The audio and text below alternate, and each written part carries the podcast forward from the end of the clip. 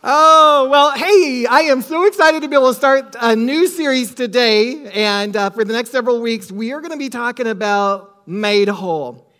Made whole. Uh, you know, let me put it this way Jesus taught us to pray this prayer Your will be done on earth as it is where?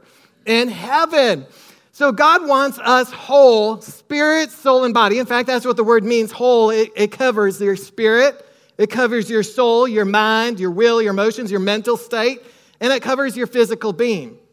So, spirit, soul, and body is how Jesus performed when he came. So, that's another way we see the will of God. It's through the life and demonstration of Jesus. Jesus said, I don't do anything except for what I see my Father do. I don't say anything except for what my Father says to me. And so, he displayed the perfect will of his Father.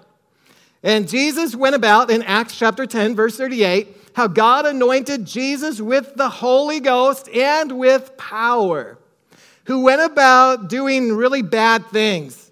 No, he went about doing what? Good. And healing all who were oppressed by the devil. So Jesus came about, and everywhere he went, he performed wholeness among the people who would believe, who would receive the grace of God for wholeness in his life spirit, soul, and body. In fact, at one point, there was this leper who came to Jesus and he really didn't know is it the will of God? Because how many know that faith is established when the will of God is made known? So there's a lot of people out there, including the body of Christ, that will tell you that God does not heal anymore. The power of the Holy Spirit's not available anymore. That went away with the demonstration and the power of the Holy Ghost upon the disciples, the apostles of Christ, when they passed away, all that stuff passed away with it. And there's literally denominations out there that teach that, that the power of the Holy Spirit, miracles and signs and wonders don't happen anymore. And yet Jesus says in uh, God's word, I'll just put it this way, in Hebrews chapter 13, verse 8, it reminds us that Jesus is the same yesterday, today, and forevermore. So if Jesus healed even one time, that means healing is available all the time. In fact, healing is part of your covenant. So, when we talk about salvation in the Bible, when we talk about the terminology salvation and being saved, in the Greek, what that really means is salvation for whatever you need saving from. Healing was always included. In fact, Jesus went about teaching, preaching, and what? Healing everywhere he went. Healing was never intended to be separated from the gospel, it was included with your salvation, it's part of your covenant. However, let me put it this way. How many know that if you've read about any of these tent meetings where the healing anointing, through the gift of healing, so healing is available to everybody, it's part of our covenant, but there are times where God releases like gifts of healing and miracles. And so some of these things that maybe you've experienced, maybe you've read about, some of these old tent meetings, Oral Roberts and others. Uh, some of you have been there, experienced it. I know I have, and it is very real, where the healing begins to demonstrate itself. The Father's will is demonstrated. People receive medically documented healings, cancers being removed, uh, growths being removed, legs being healed, paralytics rising up in our generation. And it is still going on. But you will also see and hear these stories. They'll go into the doctor, get the medical document that says it's gone, only to find a few months later or six months later, it's back. And a Christian, sometimes, if they don't know the truth, the knowledge of the truth is what sets us free, they may just accept it and say, well, God never really healed me, which is kind of goofy, right? Because if they've had that issue going on for months or years, even 20 or 30 years, and all of a sudden it's completely gone after someone prayed for them and there was a sign, wonder, and miracle in one of these amazing healing crusades that take place, and all of a sudden it's gone. You know, God healed them, obviously, right? But why do people get things back? According to Hosea, my people perish because of what? Lack of knowledge. And in fact, in Ephesians chapter 2, verse 12, it reminds us don't be strangers to the covenants of promise. So all the promises are yes and amen. They're available through faith in God's grace. But the challenge is, is that a lot of people don't know anything beyond salvation. They believe Jesus died on the cross for their salvation to miss hell and gain heaven, which is awesome and enough to be grateful for the rest of eternity. But there's six, over 6,000 promises in the Bible that God wants you to receive to be made whole, just like you would in heaven or through the life and demonstration of Jesus, or even in the Garden of Eden before Adam and Eve sinned, before they fell.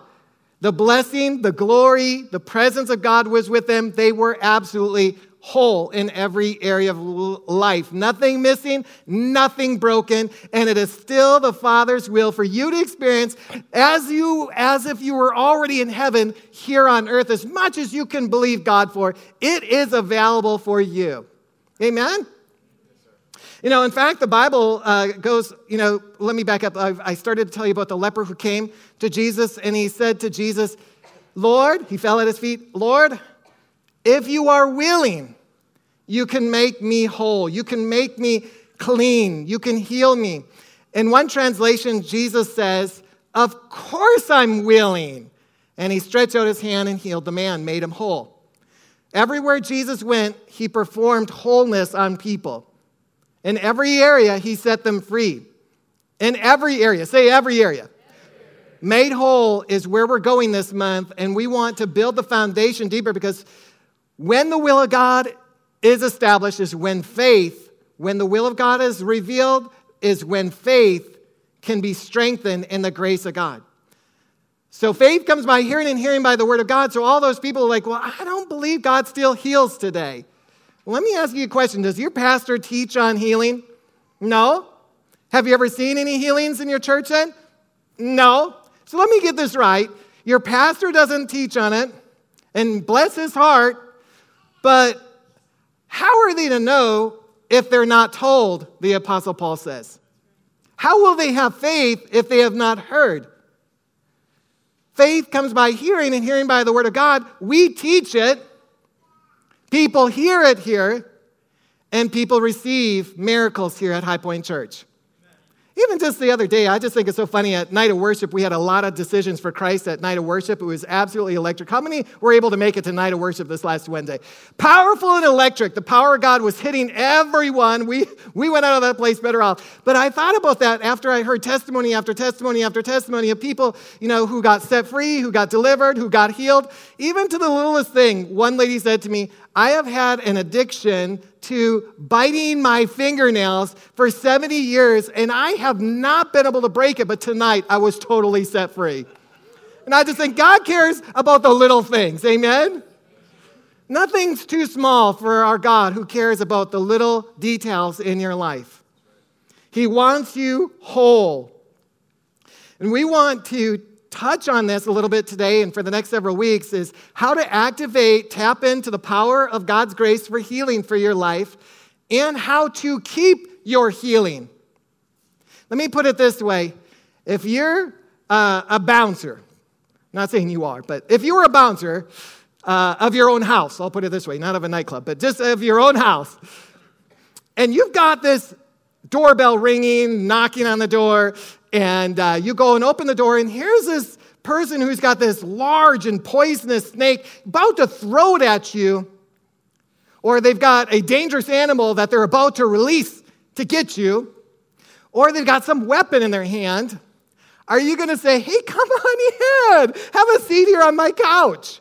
Or are you going to what? Slam the door, deadbolt it, arm yourself, call proper authority. What are you going to do? Naturally, everyone here who's even remotely sound in mind is going to say, I'm going to slam the door, I'm going to deadbolt it, I'm going to arm myself, and I'm going to call proper authority because I don't want what's out there getting in here. And yet, so many times Christians, they have this knock, knock, knock, knock. Who's there? They open up the little people. Sickness. Let me see here. Sickness. No, it's not in my covenant. You can't come in here. Bye bye. Slam the pickle, right? Or maybe, knock, knock, knock, knock. Who's there? Poverty. Poverty. Let me see. Is that in the is that in my Bible covenant? No. no?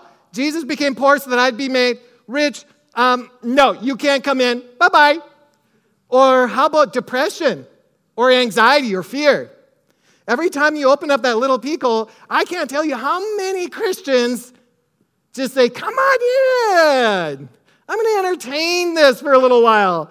The Apostle Paul says in Philippians 4 8 that we're to meditate on, think about those things that are good, of good report, praiseworthy reports, those things that are holy and just, things that are a good report. We've got to start right here saying no when the Bible says in James chapter 4, verse 7, submit to God, what we're really saying is, God, I humble myself. I, you are my final authority. I'm going to humble myself under you in your word. I'm not going to be a stranger to the covenants of promise. I'm going to know this stuff because I need to put on the full armor of God, as Ephesians chapter 6 says to do. I'm going to put on that helmet of salvation. Who set me free? Who saved me? Jesus. I'm going to put on that breastplate of righteousness. Whose righteousness is it? Jesus. I'm going to put on the belt of truth because it's the knowledge of the truth, according to Jesus, that sets us free. And I'm not going to be one of those people that's ignorant because when that enemy comes to steal, kill, and destroy, as Jesus said he does in John 10 10, that he's looking for someone he, can may de- he may devour. I'm not going to be one of those people that he can just devour. I'm going to arm myself with a belt of truth. I'm going to shod my feet with the gospel of peace. I'm going to put on the garments of praise and the robe of righteousness, knowing that I am the righteousness of God in Christ Jesus. And I'm going to take up the shield of faith, which the Apostle Paul says in Ephesians chapter 6, that quenches every fiery dart of the wicked one. And I'm going to take up the sword of the Spirit, which is the word of God, and I'm going to use it when the enemy tries to devour me. When he comes, and yes, the Bible says that no weapon formed against me, that means there will be weapons formed against you. But no weapon formed against me will prosper, and every tongue that rises against me, I will condemn it. In other words, I know who I am and whose I am, and I'm going to use self defense, spiritually speaking. It's not against flesh and blood, but I am going to defend myself spiritually because I know who I am and whose I am, and I'm going to take up the sword of the Spirit. I'm going to take up the shield of faith, and I'm going to quench all the fiery darts of the wicked one. So when someone comes knocking at my door and says, Hey, I got some sickness here, I'm going to throw it at you like a poisonous snake or a wild, dangerous animal or some weapon. Slam that door shut. Can I hear an amen? In James chapter 4, verse 7, once again, it says, Submit to God, resist the devil. That means that means you have been given God given authority. Jesus said, It's better for me to go so I can send you the power of the Holy Ghost so he can help you, guide you into all truth. Who's your comforter, your counselor? He's your paraclete meaning he is there to help you intercede and know how to pray out the perfect will and plan of God. So, when you have the wisdom of God, when you have the revelation of God, the Word of God on the inside of you, what happens is confidence comes. Confidence comes from the Lord. Knowing His will is the first step. Developing faith is the next step. Developing it, hearing and hearing and hearing and hearing the Word of God, the anointed Word of God. So when confidence comes, and I can tell you a quick little story. One time, uh, we were living in Texas at the time. Our, little, our, our daughter, Courtney, who's now 18, when I, when I got home, now all week long I'd been feeding on faith teachings for healing. Faith teachings for healing. Turn to your neighbor and poke at him, say, healing. You've got to be specific about where you want to grow. You know, I had the Lord tell me before we started this church, He said, I want you to listen to one faith teaching on healing or one teaching on prosperity at least once a day. Every day. So when the enemy comes to steal, kill, and destroy, he's not able to penetrate my shield of faith because I know the truth, and it's the knowledge of that truth that sets me free. So I'm able to quench the fiery dart of the wicked one. So when he comes and he knocks on my door and says, Here's some poverty, I said, No thanks. You're not on the list. You can't come in. So when I got home that day, I had been feeding on faith, teaching for healing. And so I was armed, I was prepared, my confidence was there. And when I got home, Amy said, she just gave me some facts. She said, Say, just wanted to let you know, Courtney seems to be experiencing some symptoms in her physical body. She's got a temp right now of about 102 or 103. It was really super high. It seems to be some symptoms of the flu. Now, I didn't get all uh, frustrated and angry and say, God, what's going on here? Because I know, according to Jesus and what he said in John 10 10, it's the thief who comes to steal, kill, and destroy, not Jesus. God is for you, not against you. Jesus said, I've come to give you life and life more abundantly until it overflows. So when I heard that, I don't really care about that. What I care about is making sure that no weapon formed against me or my house will, prosper. For me and my house, we're going to serve the Lord. And if you've got a royal king dressed in a fancy robe like Jesus is described in heaven with a gold emblem, and he's walking through and he's got all these sheep following him that are starving to death and they're in lack and poverty, are you going to think he's a good shepherd or not? You're going to kind of wonder about that shepherd. Is he all about himself? I mean, what is this? I mean, we've got like this image of Jesus being dressed in this royal robe in heaven written King of Kings and Lord of Lords with a gold emblem. And people who have seen this robe describe it as like it looks like a brilliant things literally, literally looks like diamonds all over it. I mean, he is no cheapo God. He is not El Cheapo, he's El Shaddai, God that's more than enough. And he wants you to live as kings in the earth, according to Romans chapter 5, verse 17. You should look like your shepherd. And I know that when we first get saved, we aren't going to look like our shepherd because we don't have our minds renewed like the shepherd yet. But the more we get into this, it's the, again, Jesus said in John chapter 8, verse 32, it's the knowledge of the truth. As long as we continue to abide in this, it's the knowledge of the truth that sets us free. So the more we gain wisdom and revelation in God's word, the more we can experience freedom in our life. God wants you to be made whole. Turn to your other neighbor and say, made whole. So when I came home and I hear this about Courtney, the first thing I did is I just said, Thank you for letting me know. And I went over and I snuggled up with Courtney. She's like probably three or four years old, probably at that time. And I snuggled up with her because I know faith works by love.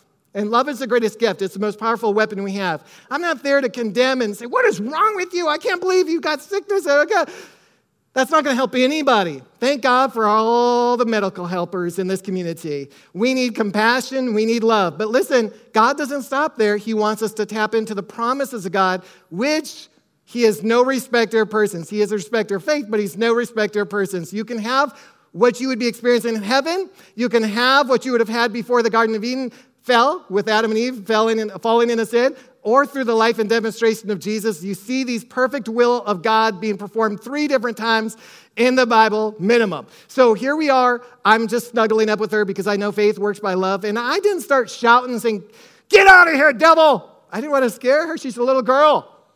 So I just said real quietly, and I don't know to this day if she even heard me, but I just snuggled up with her and I said, It's impossible for sickness to touch my daughter. It's impossible. And I command you, devil, get your hand and your symptoms off my daughter in Jesus' name. I know who I am and I know whose I am, and I know that you're not allowed here, devil, in this property and on this property. This is the household of God. This is a temple of the Holy Ghost, and you're not allowed here in Jesus' name. And I said it real quietly, but I could literally feel the temperature as I was holding her. I could feel the temperature going down. Within about 10 to 15 minutes, the joy of the Lord hit this little girl. Healing just manifested. She got up and she played and she laughed and she had no more symptoms whatsoever. But let me tell you, God wants you whole. And the only way that's going to happen is if you know the knowledge of the truth.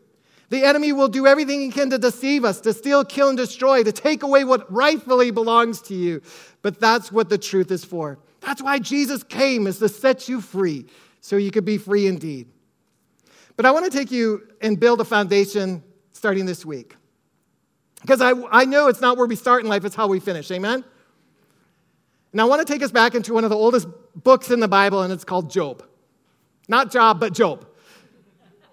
Job did not have progressive revelation like you and I do because of the new covenant. Job did not understand that there was a devil who was out to steal, kill, and destroy. Job had a situation going on. He was concerned. He was literally in fear. Job chapter 3, verse 25. What I feared, what I have dreaded has come upon me. He was afraid that his sons were sinning, so he would make daily sacrifices. How many know that faith and fear is a real deal? Job was afraid that his sons were sinning, so he kept making sacrifices. But Job was a good man. He was a just man. He was a righteous man. And Job understood something way back in Job's time, he understood something that you and me, we have. Watch what he says in Job chapter 9, verse 32. God is not a mortal like me, so I cannot argue with him or take him to trial. If only there were a mediator between us, someone could bring us together. Church, I want to give you a new image in your mind. Sometimes we got people are painted this picture all throughout years and teachings and stuff like that that we're fighting this battle. And we we are yes we're fighting the good fight of faith because Jesus won it already. But when you're walking around battle fatigued because you're fighting fighting fighting fighting fighting fighting you don't quite have the revelation that God wants you to understand. If you're walking around just moping like this man I just feel so beat down because the devil's been pushing me around. You should be pushing him around and Job understood this. He said, I need someone who fully understands God, and I need someone who fully understands man. Why? Because God is not even tempted. God cannot be tempted. He can't even lie, the Bible says. So Job understood that God is a faithful and just judge, and he was an imperfect man he wasn't perfect, even though he was a righteous man, he was a godly man, he loved God, but he knew that he, was a, he had weaknesses. And he recognized, I need someone who understands God fully and someone who understands man fully. He was seeing things by the Spirit, I believe, recognizing, I need a mediator. One translation says, I need an umpire. In Job chapter 16, verse 21, it says, I need someone to mediate between God and me as a person mediates between friends. In other words, I need someone who can plead my case, someone who understands mankind and the weaknesses of the flesh, and, and yet someone who understands God fully, that he's not even tempted. I need somebody like that. Let me ask you a question, church. Is there someone who fully understands God and someone who uh, fully understands man? If so, what's his name? I didn't hear that. In First, uh, 1 Timothy chapter 2, verse 5, for there is one God and one mediator between God and men, the man Jesus Christ, who fully understands God and yet fully understands what it's like to be man. 100% God, 100% the Son of Man. He understood what it was like to be tempted without sin, though, but he understood the weakness of the human flesh and the temptations that we deal with. And so he fully understands you, and he also fully understands that God is a holy God. He is a just God. He is a faithful judge. And when there is sin, and con- there are consequences. When someone breaks a law, there are consequences. The law in itself, the Bible says, is holy and just, it's good. But the law was intended to bring us to a place that it would be a tutor to help us come to a place where we realize we need the help of a mediator, of someone who can mediate and reconcile and restore my relationship with our Heavenly Father. Job saw this, he recognized this. We need God in our life to help us, not for judgment purposes. But someone had to pay the price. This friend of a judge one day came up to him and he had gotten a speeding ticket and he handed the ticket to his friend and he said, Would you please take care of this for me? And the judge said, Sure, I can. A few weeks later, he said to his friend who was a judge, He said, Thank you for taking care of that, removing that from my record. And he said, I didn't remove it. He said, What do you mean you didn't remove it? He said, I paid for it. He said, Well, I didn't want you to pay for it. I just wanted you to remove it. And he said, Well, let me ask you a question. Did you speed? And he said, Well, yeah, I did. And he said, The law serves the innocence of the people. It is good. It is there to protect the innocence. Someone had to pay the price for the crime that you committed, and I'm willing to. The judge. Heard about this dad one time, true story, discovered that his son was a serial killer. Now he had a choice do I turn my son in, who he loved with all his heart? Or does he let him keep killing the innocent? And so he turned him in. And he knew that it meant death row for his son. A reporter one day asked him and said, Was that hard as a father to turn your own son in and whom you love so much? And he said, Yes, it was hard, but it would have been harder for me to live knowing that he was killing innocent people. The law in itself is good to protect the innocent. It's there to protect the innocent. The law in itself is holy and just to protect. And all of us have fallen in short, uh, short of the glory of God. We have all fallen. We have all committed crime. We have all sinned in one way or another. And we needed somebody who could mediate, who could restore, because when you walk into the presence of a holy God who has never sinned and cannot even lie, light quenches darkness. You cannot walk into the presence of God with sin in your life and not be destroyed by light. That's why in the uh, way back in the old covenant times when they were carrying the ark, Uriah reached out to stabilize the ark. He was not a Levite. He was not someone who had gone through the cleansing process of being able to hold the holy covenant ark of God. And all of a sudden, boom, he was destroyed right there. And King David was like, wow, he feared God. God. And he was, uh, at first, he's like, why would you do that? He knew he was not to touch that holy ark of covenant because, again, light quenches darkness. You cannot walk into the presence of a holy and faithful, just judge and live, let sin live in the presence of a holy God. It just won't happen. We needed an umpire, we, an umpire. We needed a mediator. We needed an advocate. We needed an attorney. We needed a rear guard. We needed somebody that could plead our case. And his name is Jesus. I want you to have a courtroom analogy. I want you to have a courtroom because if anything that you deal with here on earth, if you will deal with it in the courtroom of heaven first, it will be done with on earth. I don't ever suggest anybody go to court without first going to court in heaven. I'm going to say that again. I don't ever suggest anybody go into the courtroom here on earth before they go into the courtroom of heaven.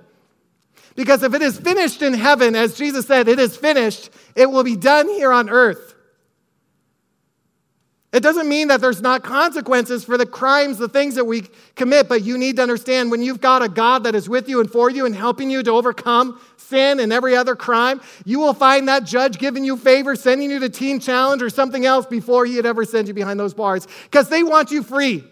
Everyone that I am friends with in law enforcement, they don't want to keep locking people up. What they want is those people getting set free so they can go and live a victorious life. And that's what Jesus came to do is to give us life and life more abundantly. So that flows through us, that it flows through our, mind, our minds and our imagination so we can live a free life. In 1 John chapter 2, verse 1 and 2, my little children believers, dear ones, I'm writing you these things so that you will not sin and violate God's law.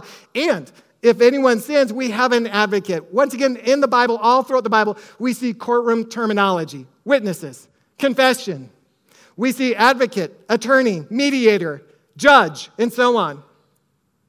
These courtroom terminology is so important for us to understand because if you know that you can come into a holy presence of a God who is a faithful judge, and you can come boldly into his throne room of grace and receive mercy, you can get the mercy that you need right now at this very hour because you have an attorney, an advocate, and his name is Jesus, who's pleading your case before his heavenly Father, the righteous judge. If anyone sins, we have an advocate who will intercede for us with the Father, Jesus Christ the righteous, the upright, the just one, and who conforms to the Father's will in every way, purpose, thought, and action. And he, that same Jesus, is the propitiation for our sins, the atoning sacrifice that holds back the wrath of God that would otherwise be directed at us because of our sinful nature our worldliness, our lifestyle, and not for ours alone, but also for the sins of all believers throughout the whole world. Again, that word advocate is the same word as paraclete, which is the same word that we use for Holy Spirit. So we've got Jesus, who is our advocate or attorney, mediator, and we've got the Holy Spirit. They're one with each other, and they're helping us to overcome and to win in every area of life. The law must be fulfilled. In fact, I, I heard about this uh, husband who had gotten caught for stealing peaches, a can of peaches. And he was standing before the judge, and the judge asked him, he said, How many peaches were in that can? And he said, Seven. And he said, He rapped his uh, gavel, and he said, That'll be seven days in jail. And the wife, overhearing the courtroom process, stood up and said to the judge, Sir, I need to give you a confession. He also stole a can of peas. God needed someone to pay your fine. And his name is Jesus. In Revelation chapter 12, verse 9 through 11, we need a deeper revelation of this. Let's go deeper. Say deeper to your neighbor. And the great dragon was thrown down, the age old serpent, who is called the devil and Satan, who continually deceives and seduces the entire inhabited world. He was thrown down to the earth, and his angels were thrown down with him. Then I heard a loud voice in heaven saying, Now the salvation and the power and the kingdom, dominion, reign of our God and the authority of his Christ have come. For the accuser of our believing brothers and sisters has been thrown down at last. Thank God. Who accuses them and keeps bringing charges of sinful behavior against them before our God day and night. And they overcame him and conquered him because of what? Read this with me. Because of the blood of the Lamb and because of the word of their testimony. Heard about these hippies, they got saved. It's a true story, actually. They had been hippies their whole life, definitely were not living for God, and they got saved. To make a long story short, two weeks within salvation, God gives her a revelation of the power of what just happened to her. So she's standing, the next thing she knows, she has like this dream, this experience of she's standing in heaven and she's standing before the great white throne where judgment was taking place. And she was standing before the judge of the universe and he asked the question to the people that were standing in front of her What reason do you have to enter into the gates of heaven? And the first person standing in line said, Well, I've been a good person uh, as far back as I can remember. I've taught Boy Scouts and I've taught this and I've done that in my community and I served here and I served there. And he said, Oh, that's all good, but is there anything else that allows you to enter into the kingdom of heaven? And he thought a little bit and he said, No, I can't think of anything else. And he looked at the man and he dismissed him and he walked away. He was ushered away. Next person walked up and he said, What reason do I have to let you into the kingdom of heaven? She said, Well, I've been a Sunday school teacher for 30 years. And he said, That's good, but is there anything else? And she said a few more good things, but he said, Is there anything else? And she said, No. And he looked at her and dismissed her, and she was ushered away. And this hippie walks up, and she's thinking, Oh my goodness, these people who have done a lot of good works, they're not getting in. Who am I? Why would he ever let me in? And when he said, what do you believe gives you the right to enter into the kingdom of heaven? And this she heard shoot out of her mouth I plead the blood of Jesus Christ. And immediately the arms went open like this, and he said, Open wide the gates of heaven. And the angels began to rejoice as she was ushered in to the kingdom of God. We're saved by grace, faith in His grace. And all the promises are in the same category, not based upon what you deserve, but based upon what Jesus Christ has done for you.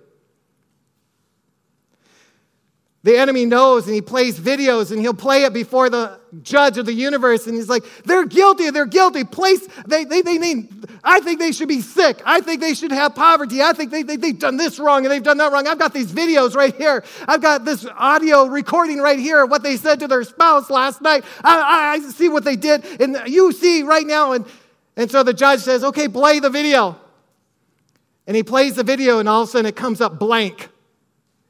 Wait a minute, it was there just yesterday. It was just there. I, I know what they did. And he's accusing you to the judge of the universe. And I've got it on audio, the things that you've been saying and the things that you've done wrong. And I've got it on the play.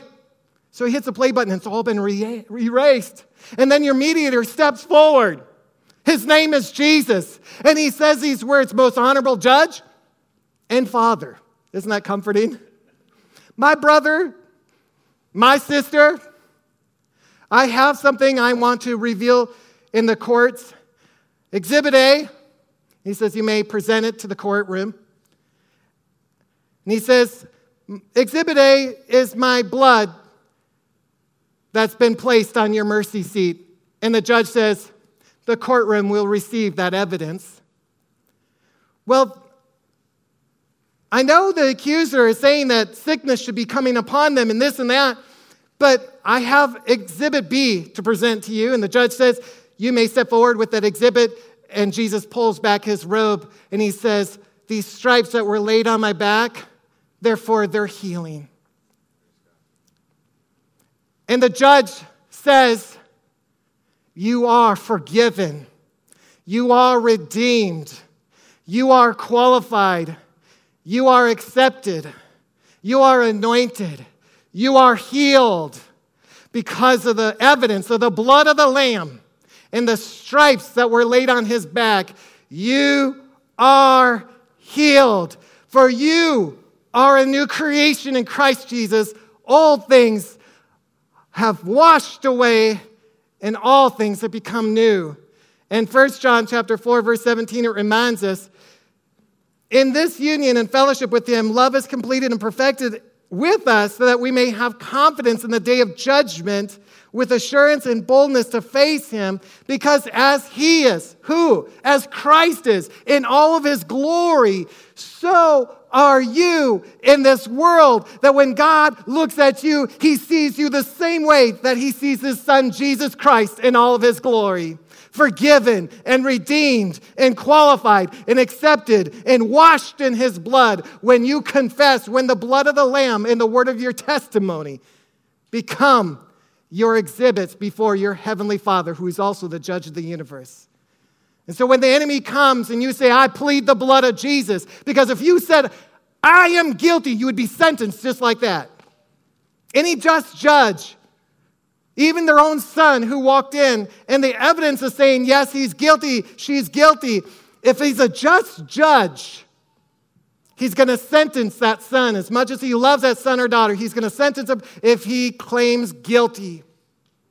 Yes, we've all sinned and fallen short of the glory of God, but today I want a new image in your mind that you are going before the courtroom of heaven saying it's by the blood of the Lamb and the word of my testimony that I am healed, that I am forgiven, that I am redeemed, that I am accepted, that I am qualified because of what Jesus has done for me because of Jesus and what he has done. That is submitting to God and his word and resisting the enemy, not because of all the good works that you've done, but because of what Jesus Christ has done for you. And so when that enemy comes and he's knocking on the door next time and he's trying to put sickness on you and he tries with everybody. I'm telling you, the blood of the Lamb and the word of your testimony, you will be delivered and set free when you know the truth it's the truth that will set you free. And Ephesians 6 reminds us once again we've got to put on this armor. We've got to be aware of what we have been given and not be a stranger of the covenants of promise. And we've got to be aware of the truth so we can stay free, made whole, living and reigning as kings in this earth as Christ Jesus showed us to live a victorious life, not a defeated life, not where sin and sickness and poverty and the curse is overtaking you, but you are overtaking it and putting it under your feet because of what Jesus has done for you. I'll close with this story. A few weeks ago, one of our security persons was out working out. And while he was working out, he had a triple, three heart aneurysms. One heart aneurysm would, is fatal. He came through this situation victorious. He was in first service today and last weekend as well. And when I went to visit him, the first thing he said is, Pastor, when he heard the pop, pop, pop, he said, I just immediately stood on 1 Peter chapter 2, verse 24, that by his stripes I am healed. It's the blood of the Lamb and the word of your testimony when you put this in your mouth that will keep you free. And today, that man is alive because he understood this. And he said, I probably said it a thousand times, but I believe with all my heart he's here today He's alive, he's well, because he stood on the witnesses of what Jesus Christ had done for him. And I believe God has no respecter of persons. What he's done for Lynn, he will do for any one of you. When you know the knowledge of the truth, it will set you free. If you receive this today, will you say amen? Father, I thank you so much for our time together. Thank you for your amazing grace. And we just want to acknowledge if it wasn't for you, we'd be going to a hell. If it wasn't for you, we'd live in the curse. If it wasn't for you, we couldn't even take that next breath. But your mercies are new every morning. And because of the blood of the Lamb and the word of our testimony, we can plead the blood of Jesus before you day in and day out. And because of that blood that has washed us clean, we're forgiven and we're redeemed. And we give you all the glory and all the honor.